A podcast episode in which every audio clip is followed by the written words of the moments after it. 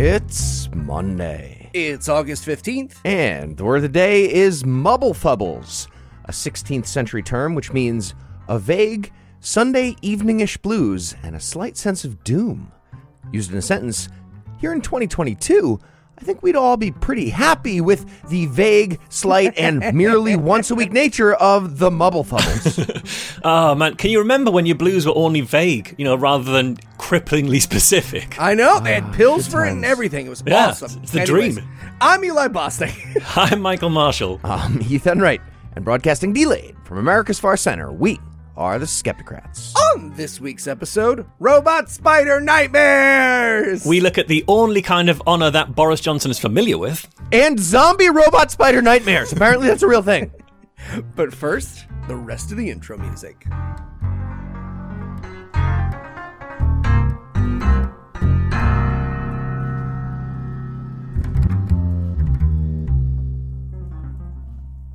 Joining me for headlines tonight are my fellow Skepticrats, Michael Marshall and Eli Bosnick. Gentlemen, let's settle that meme that's going around before we get started. Which dystopian hellscapes have we entered? Is it A Handmaid's Tale, Fahrenheit 451, or sorry, Celsius 233, or like some other combination? Oh, excellent question. Uh, let's see. Well, it's only been a couple of weeks since mine was definitely Escape from New York, if that counts. um, but otherwise, I've, I've always said that we should ha- all have one of those like Logan Run crystals in our hand, but it should track net wealth. That's how we should run society. yeah. Well, it's called the credit score, Marsh, and I'll have you know that mine is sitting right there with my high school GPA. How did you get a house? What happened? It's a very, they made a mistake. You tricked him. Yep. Good job. In our lead story tonight, Hillary Clinton's email server might have compromised classified information. and when the FBI is investigating that sort of thing, it's a really bad sign. Well, turns out they didn't find any secret documents about our nuclear program in Hillary's email. Anyway, apropos of nothing, the FBI raided Donald Trump's Mar a Lago estate last week and found top secret classified documents, including some related to our very literal nuclear program. And when the FBI is investigating that sort of thing and they find it, that's actually a really bad sign. The only way for Trump supporters to get more hypocritical at this point is for Donald Trump to personally attack a military base in Benghazi. Thanks, Hillary. So here's the sequence of events we have so far. Earlier this year, the National Archives team was alerted about a whole bunch of documents that Trump took from the White House and brought to Mar a Lago. what? I'm not allowed a souvenir? Come no, on. No, you are not. You're not allowed to do that. So they showed up, the archives team, and took back 15 boxes that included documents labeled classified for national security. So definitely you're not supposed to have that. But the National Archives team, they're all like librarians, right? So I, I just assume that they're all really pissed that he checked out too many classified documents at once. Because I think you're only allowed to borrow, I think it's five nuclear secrets for each of your like regular library cards. Yeah, it's true. That's fair.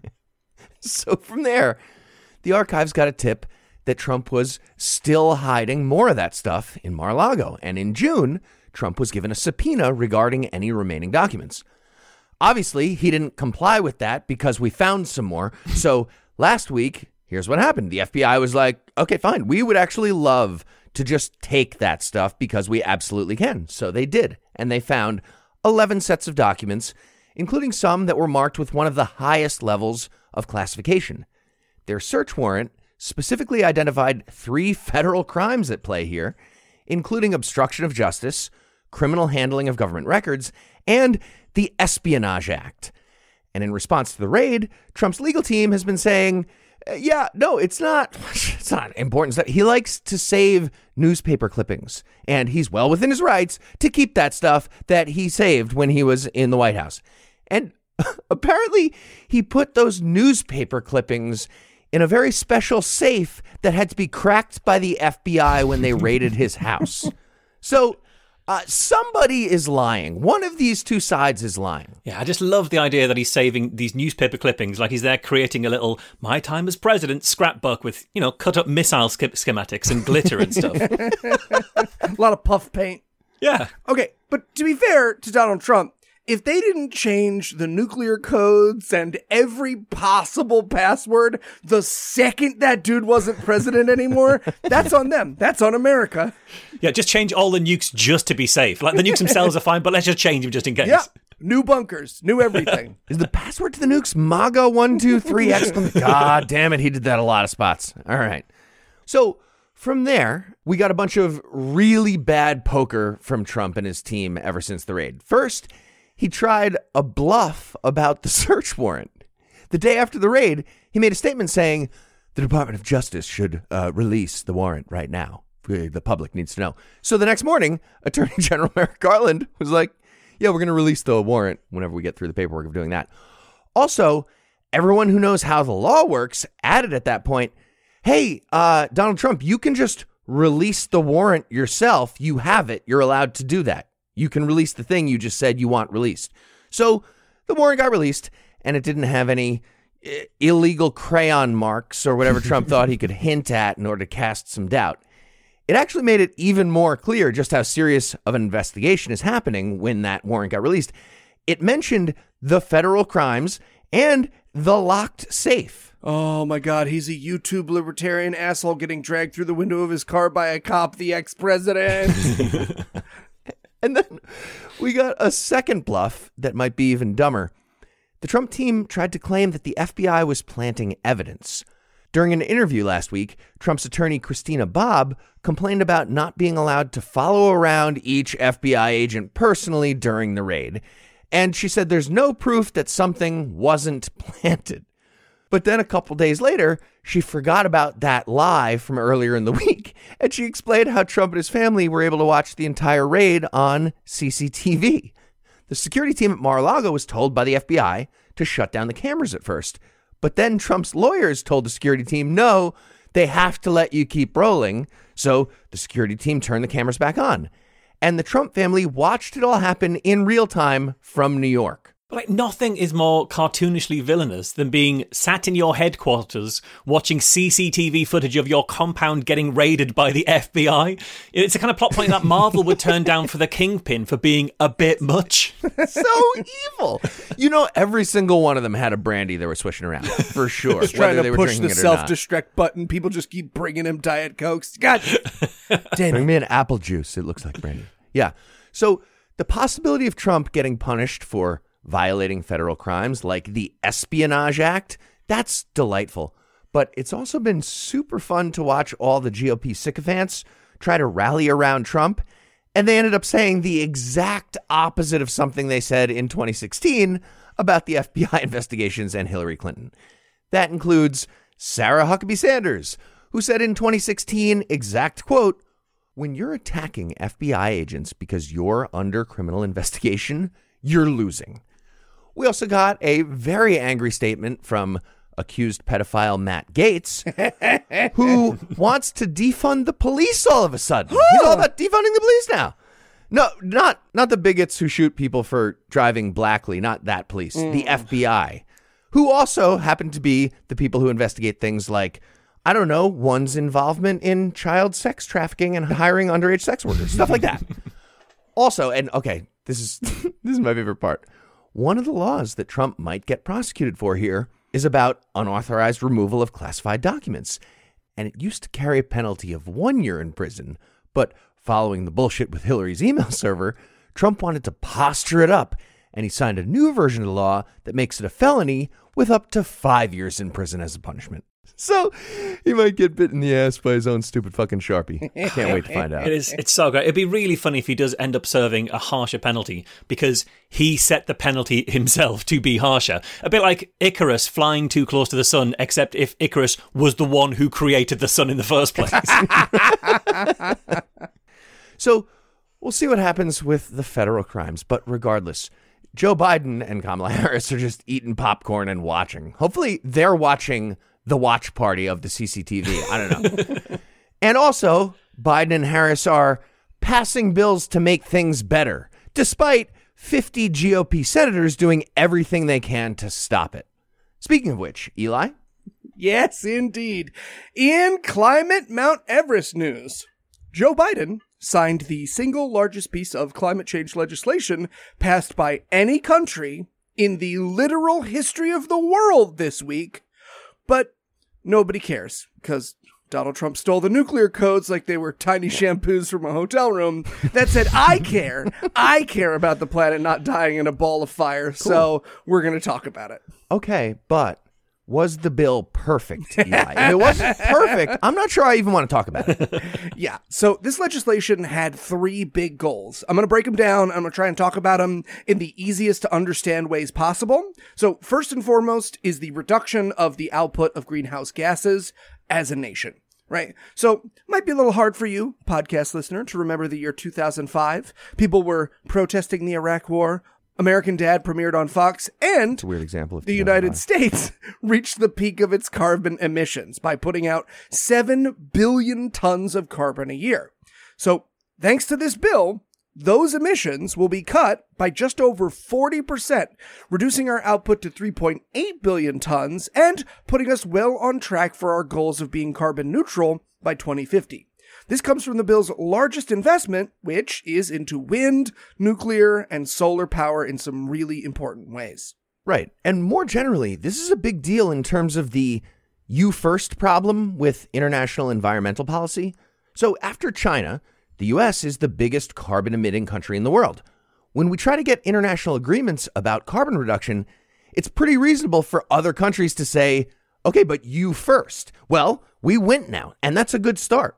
Yeah, but you say that. But the next leader of our country, Liz Truss, keeps giving interviews where she says that seeing fields full of solar panels is, quote, one of the most depressing sights in England. So I wouldn't invest too much in that whole lead by example idea. I don't think we should rely on that. Yeah, no, that's fair. Uh, the second goal of this bill is to make the effects of climate change and the legislation needed to ameliorate the damage of climate change less impactful on people especially poor people who will bear the brunt of climate change's consequences. This includes minimum wage and apprentice requirements for clean energy technologies, which, as you'll learn in a second, is a big part of this bill, and $22 billion for people to upgrade their homes to smarter, more efficient technology that doesn't rely on natural gas. And if you're wondering, why that's part of a climate change bill or helps poor people, you should ask Marsh's neighbor, whose gas bill quadrupled last month for no reason that they can understand. Yeah, like fun fact, my wife is an energy trader for a living, which means she's got to have a big screen in the house that shows live gas prices at all times, and she can just sit there and watch those numbers just going up like a pinball machine, racking up a new high score. I mean, they wanted infinite growth, Marsh. They got infinite growth. And third, this legislation is a huge step in making the United States an industrial center of the clean technology revolution. Right? So to vastly oversimplify this, this bill is a big bet that clean energy is here to stay and that we can be the place that most of the things needed for that clean energy can be made. Something in the range of $37 billion have been allocated to helping companies make solar panels, batteries, and other good clean energy stuff, which, again, all have to be made inside the US and they have to hit those minimum wage and apprenticeship requirements.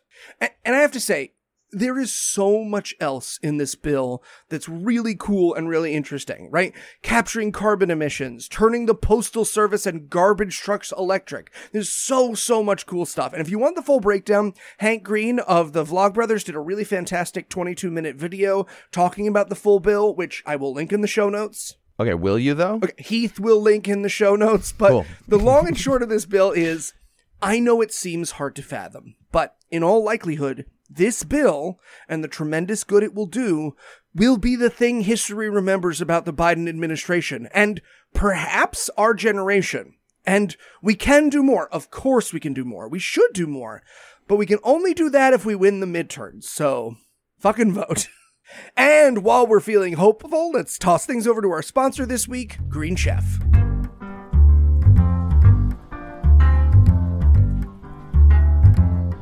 Hi, I'm Eli Bosnick and long term vegan. You know, going to restaurants can be a little bit tough for me. Uh, we got a salad, but the dressing has egg and fish. So, you want some wet leaves? Would you like to pay us money for wet leaves? We have that. which means I do quite a bit of cooking at home. And if you've got a special diet like mine, I bet you're doing the same thing. But all the prepping and shopping, boiling and chopping can take up time you just don't have. Uh, Eli, when you said uh, dice the tofu, did you did you mean just throw it away? Because that's what I did. Luckily for folks like you and me, there's Green Chef. Green Chef is a CCOF certified meal kit company. Green Chef makes eating well easy with plans to fit every lifestyle. Whether you're keto, paleo, vegan, vegetarian, gluten free, or just looking to eat more balanced meals, Green Chef offers a range of recipes to suit your preferences. Yeah, so I went back in the kitchen and you can't have the bread either, it turns out. Would you like a paper napkin? Plus, Green Chef is the only meal kit that is both carbon and plastic offset. They offset 100% of their carbon footprint as well as 100% of the plastic in every box. 100% of their seafood meets the Monterey Bay Aquarium Seafood Watch rankings of certified best choice or good alternative. With Green Chef, you're reducing your food waste by at least 23% versus grocery shopping. Okay, so I found a vegan restaurant, but it's a 47 minute walk away from the steakhouse where we'll be eating dinner. Is is that all right? But don't take my word for it. Take my word for it. Because I'm a literal Green Chef customer. Green Chef keeps me eating good and saves me time so I can crack out the goof-filled podcasts your body so desperately needs. Go to greenchef.com slash skepticrat135 and use code skepticrat135 to get $135 off across five boxes. And your first box ships for free. Once again, you're going to go to greenchef.com slash skepticrat135 and use code skepticrat135 to get $135 off across five boxes and your first box ships free. Green Chef, the number one meal kit for eating well. Oreos? Yeah, I'll eat Oreos. Oh, I don't know. We don't have any Oreos. I'm asking if you have any Oreos Why would I bring Oreos to your restaurant? because you're hungry. Okay.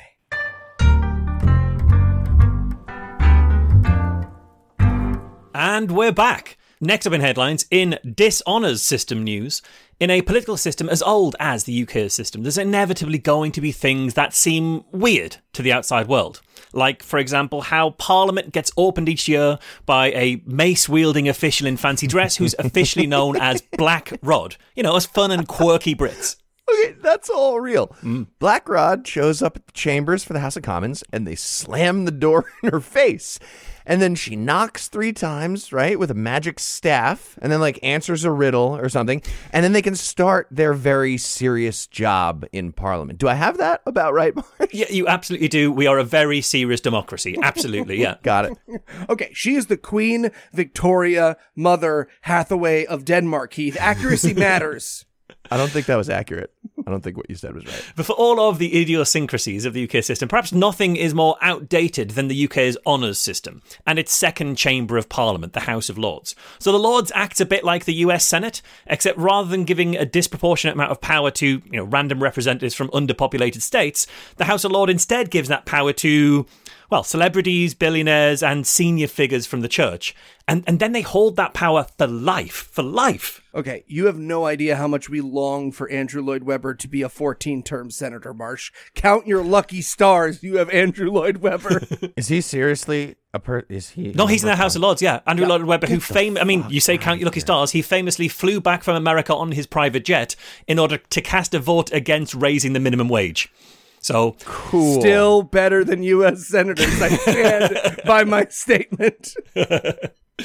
Now, look, I know what you're thinking, hearing all of that. You know, you're thinking, that sounds wildly undemocratic and completely open to abuse. And, mm-hmm. you know, you're not the only one thinking that, because outgoing Prime Minister Boris Johnson has clearly had the same thought, although without any of the negative tone that I could hear when it was in your thoughts. oh, okay, got it. Yeah, yeah, it's a tone thing. So it was like, that sounds wildly undemocratic and open to abuse. I played Limp Biscuit with a bunch of these guys at Eton. This is perfect. Yeah, exactly. Absolutely right. that. Absolutely that. Because Boris has put forward plans to pack the House of Lords with political cronies as part of his resignation honours list. Because, and get ready for another quirky British idiosyncrasy here, it's tradition that a departing Prime Minister gets to hand out peerages and knighthoods and other titles as part of leaving the job. As part of being asked to stop being Prime Minister, they get to make these kind of appointments. And it's a power that has only been exercised by outgoing Tory uh, Prime Ministers for the last 40 years. Um, and it's the equivalent of kind of like, I don't know, giving Trump a Supreme Court pick specifically because he lost the election. Okay. Tomato, tomato. So, Boris Johnson, I'm assuming he's going to make himself a magical lord for life using that power. Worse, Heath. Way, way worse than that. it's worse because than that. Among the recipients, uh, the, the purported recipients of this magical lord power is the former editor of the Daily Mail and the unofficial head of Tory propaganda, Paul Dacre. So, you know, that's obviously going to go great for the rest of uh, all time in our country. And then there's a lot of people who, who are on the list just because they donated millions to the Tory party, like uh, Lubov Chernukhin, who is the wife of a former minister in Vladimir Putin's government. And if anyone's questioned the timing of nominating a, a Russian who's related to Putin's government into the heart of the British establishment, I was questioning that. Yep. yeah. Well, if you question that, I'm going to point you to Boris's good friend Eugene Lebedev, who Boris named into the House of Lords in, in 2020, despite him being the son of a literal KGB agent who spent his career spying on and in Britain. What and now, happening? Yeah, now we literally have to run all of our laws in our country past Baron Lebedev of Hampton in the London Borough of Richmond upon- upon And of Siberia in the Russian Federation. Boris made a lord of Siberia and put him in charge of our laws. Okay, well, that sounds bad. Just make sure the Premier League stays free of corrupt power and oil money. Because uh, that's an important thing for you guys. Got too soon, Heath. so the upshot here is, you know, we might be getting shot of Boris Johnson and his lazy, arrogant corruption pretty soon. But like with every other thing he's ever done in his life, we'll be dealing with the mess that he's left behind for a very long time. And in CPAC machine news, the Conservative Political Action Conference, or CPAC, happened again last week. That's the big semi annual meetup for alt right bigots, where they talk about spreading important conservative values in America, like social injustice. You might remember their event from last year that had a golden idol of Donald Trump, along with a stage in the shape of a literal Nazi rune. That event last year was called CPAC Uncancelled. And the title of the latest iteration was CPAC Awake, Not Woke. Right. And as we'll learn at the end of this story, that wasn't even close to the worst catchphrase they came up with for themselves this year. No. Right. The thing is, if they're just going to onboard any new phrase used by progressives, I think it's absolutely our duty to come up with something really new and really fucking weird, just to fuck with them next year. We could start mm. naming CPAC ahead of times if we just start popularizing some phrase we come up with. Oh, I like that. Democrats. Nazi says what? They, now they're doing it. Right. What? Oh, okay. I get it. So let's meet a few of the speakers from last week. First up, we have Hungarian Prime Minister Viktor Orban, who ran on a platform of mostly eugenics. Now, to his credit, that is technically a platform, unlike the Republican Party, which doesn't have one. So it's something. He, this feels like a nothing is better than something situation. yeah, okay, you know what? Uh retracted. But okay, so to his debit, on the other hand, Orban doesn't even do eugenics correctly. Now, okay, that's a weird comment. Stay Oh, with me. okay. Stay stay with me. He thinks an all-white population is a good thing. If we if you had to do eugenics, that wouldn't be the way to do it, is all I'm saying. So, according to Orban, Europeans should not become peoples of mixed race. That's an exact quote. And during the talk at CPAC, he said, again, exact quote, the horrors of Nazis and communists happened because Western states in Europe abandoned Christian values. They want to create a new world, a post Western world. Also, I should add, he looks like you Googled evil white guy. He Like, really does. exactly He that. absolutely does. I actually did a Google image search, and a bunch of the results show Viktor Orban doing almost a Heil salute and then catching himself. Like, really fucking close. Yeah, a lot. Podcast listener Heath has included pictures in our notes, and it's it's strange love esque. It's so close. Uh, one really time he just tilted it a little bit. He like did a full Heil, and then he was like left. I angled left a little bit. It, it just seems absolutely incredible to me that they had Viktor Orban speak. Like, what was Vladimir Putin unavailable? Was he busy at the time? Although, to be fair, if they did have Putin, he wouldn't be doing any right-handed Nazi salutes anytime soon. Not without like a, a dedicated arm gun. what's happening with I don't care. I don't care what's happening. I, I hope it dies. And him. So we also got an appearance by Marjorie Taylor Greene, also known as Midge Tidge Gidge or Madge Tadge Gadge. Still waiting to hear about everybody's preference on that. Tim, get on that Twitter poll. Okay, well, if it helps, Taj is slang for penis in the UK. It genuinely is. Oh, is it? So, just in case that any that influences anyone's preferences, Taj is penis. All right, that's Madge Tadge Gadge official, right? Midge Tidge. Absolutely. Midge Tidge Tadge. Midge Tadge. Tim, get all the combinations. Yeah, out get all the Let people possible. decide. Yeah, absolutely. All right. So democracy. MTG put on her best all orange prison cotillion outfit. That's the only way I could describe what she was wearing there. And she gave a talk that was focused mostly on defending a very important journalist in America who was being treated unfairly by our court system. Of course, she was referring to Alex Jones. She clearly wrote a whole big segment about the conspiracy to silence Alex Jones. But then the morning of her speech, he got ordered to pay $45.2 million to the victims of his lying. So she had to add a quick little bit saying, like, okay, fuck, yeah, cell phone thing was rough. I think we all saw that. But still, something, something persecution. We're just saying he, he shouldn't silence him, even though he's the worst. And if you haven't watched the video of Alex Jones learning in real time while sitting on the stand in court that his legal team accidentally sent the opposing counsel a copy of his entire phone full of very direct proof of his perjury from earlier in that exact trial, it's definitely worth a quick little watch. It's precious. It's my favorite Heath, video. it's not precious. My son is precious. It's epic. It's everyone comes through the portals at the ends of Avengers level satisfying. It's the best standing evidence for the existence of God, Heath. Oh god, yeah, absolutely. I, I, I can't even comprehend that there is a world in which anybody hasn't seen this clip yet. Because in a just world, that clip would be played twenty four seven on every video screen in the on the entire planet, like a, a bit like in nineteen eighty four, but a definitely positive thing.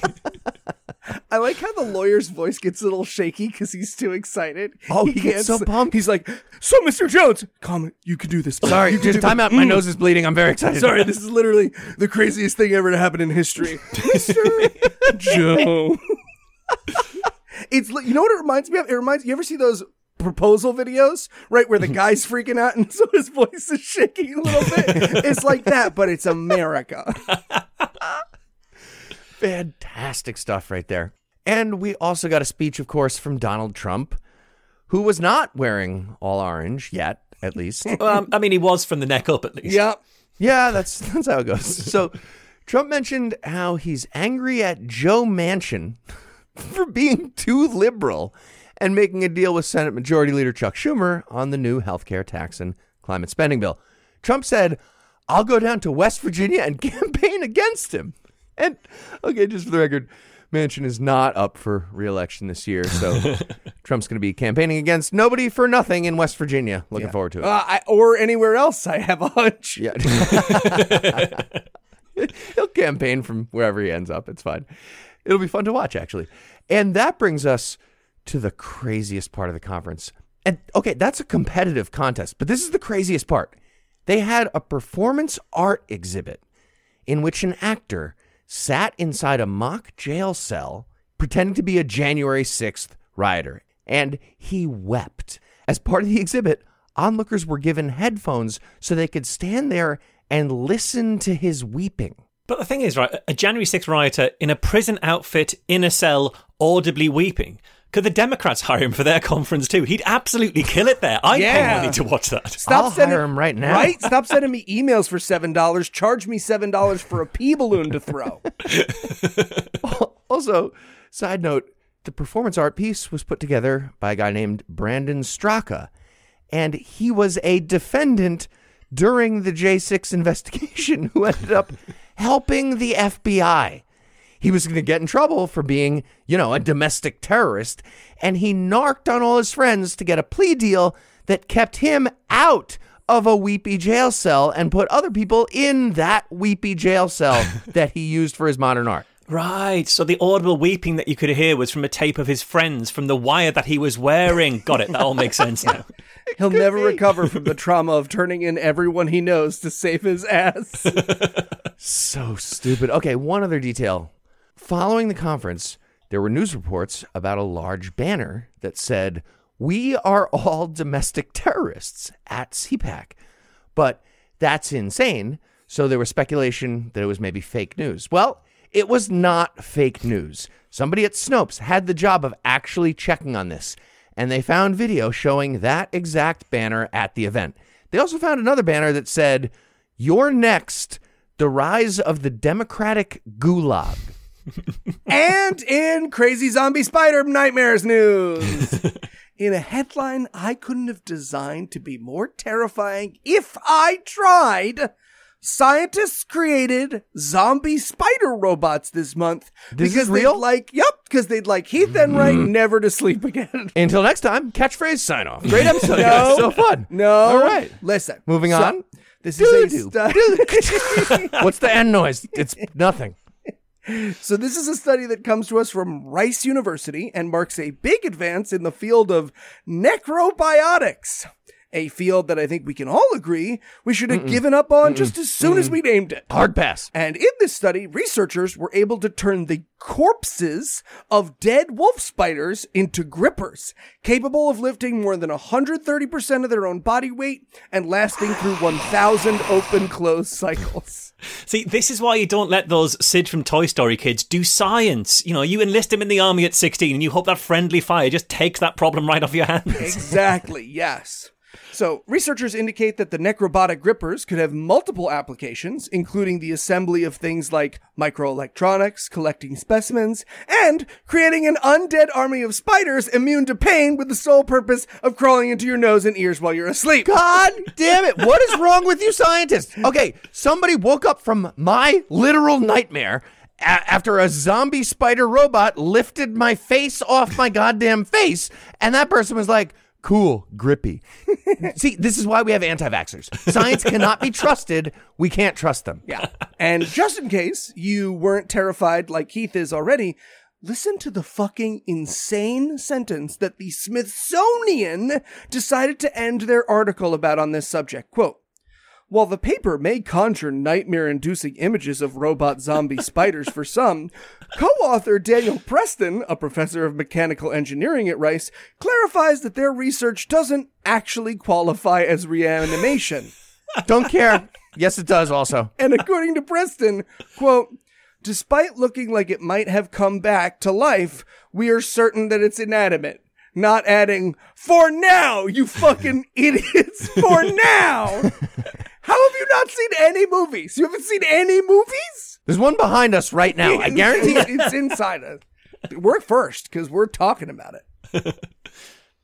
And finally, tonight in uranium enrichment news, with with all the escalating aggression and increasingly deranged behaviour from Vladimir Putin, many have understandably been very worried about the threat of imminent nuclear war.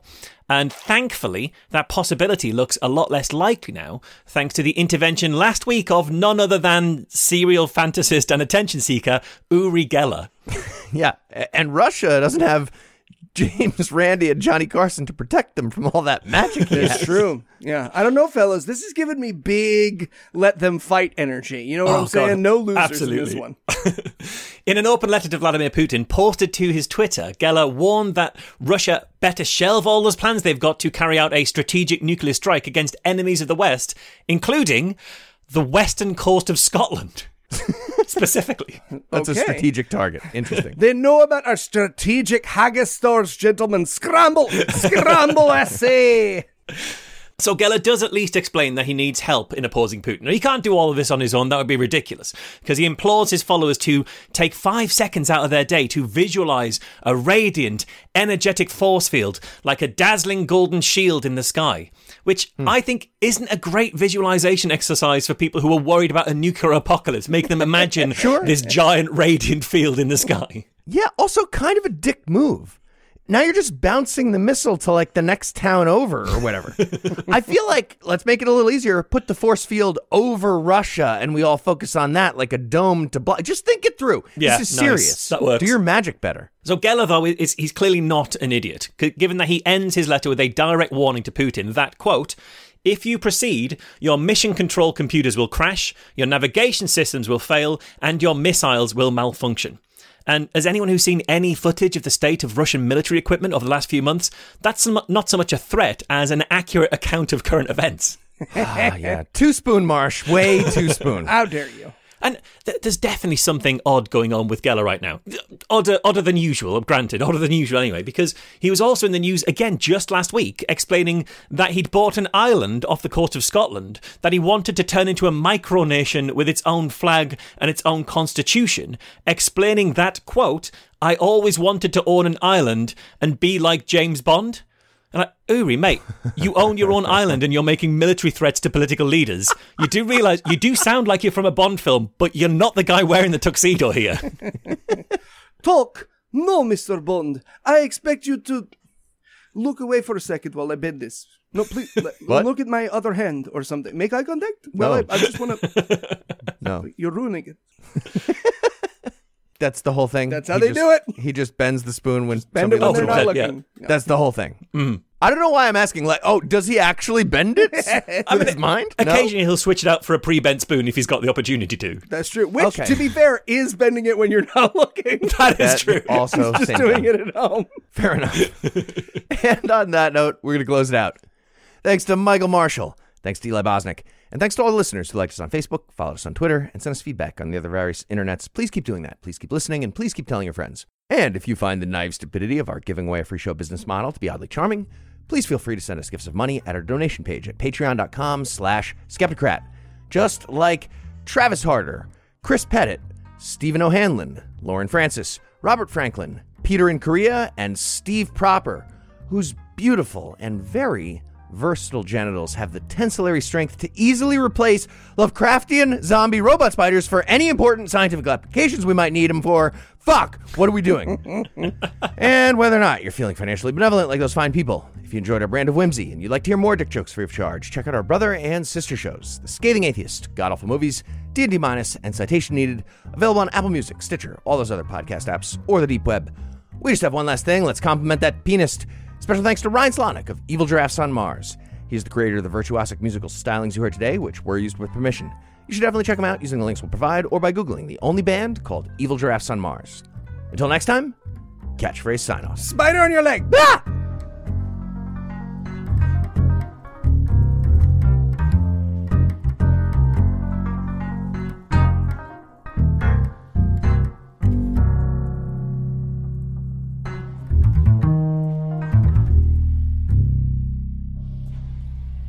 And Marsh, I hear you might have an event going sometime soon. Could Yeah, us a little bit absolutely. We, we've got QED coming up on 28th to 30th of October in Manchester, UK.